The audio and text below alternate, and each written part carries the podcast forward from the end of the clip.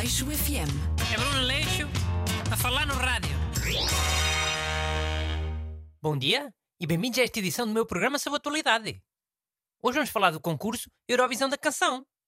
E por isso está cá o, o ajudante Renato Alexandre, E há boas. o nosso grande especialista em música de porcaria. E até parece. Chiu, viste a Eurovisão ou como eu te dei, ok? Vi. Tu não viste nada, né? Olha, por acaso até vi quase tudo. Não sabia do comando, colhei-me. E então? Achaste justo? Justo o quê? Para mim ficavam é, quase todos em último. Aquilo é quase tudo música genérica de loja de roupa.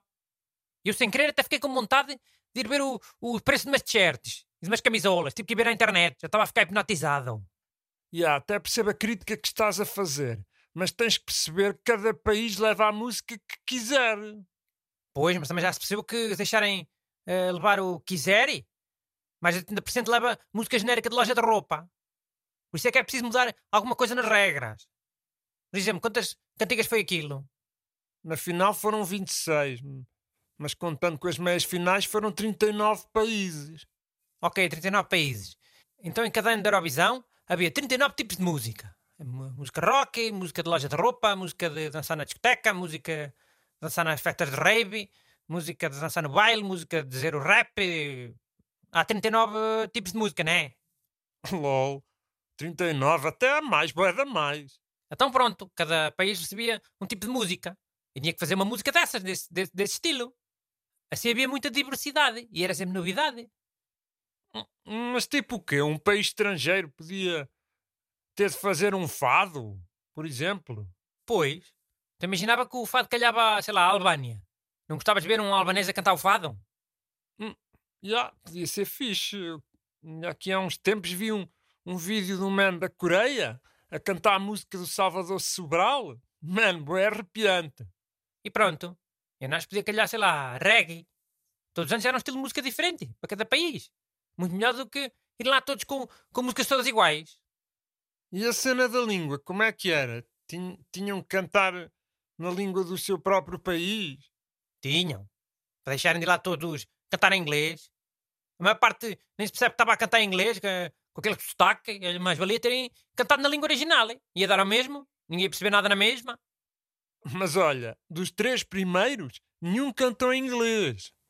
Os italianos ganharam e cantaram em italiano. E os outros foi em francês.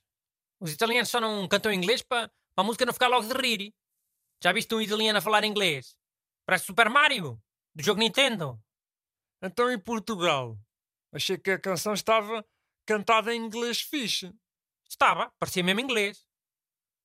Fizemos décimo segundo, não é? Olha, nada mal, meio da tabela. Acho que era justo ficarmos pelo menos no top 10, mas pronto. Acho que os votos do público foram para as músicas com mais show-off, tipo, tipo coreografias e, e cenas de fogo e saltos e... Pois, há muitas canções que só se aproveitam disso. Uma confusão do caralho no palco, para, para ninguém reparar que a, que a música é uma bosta. Não viste a canção da Alemanha? E uma pessoa vestida de mão a tocar corneta, só para distrair. Eu acho que até, até sonhei que essa porcaria. E ah, aproveitam-se da cena mais visual. É. Por isso é que a Eurovisão só deixa que sejam seis pessoas no palco. No máximo. Senão aquilo. Ah, às tantas eram 30 ou 40 pessoas no palco. Tudo, tudo a saltar muito e a dançar muito depressa e com fogo e fumo e mais não sei o quê.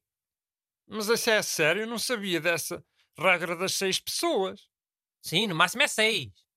Aqui há uns anos até foi um grupo de velhas da Rússia. A Eurovisão. Eram oito velhas e só seis é que puderam ir cantar ao palco.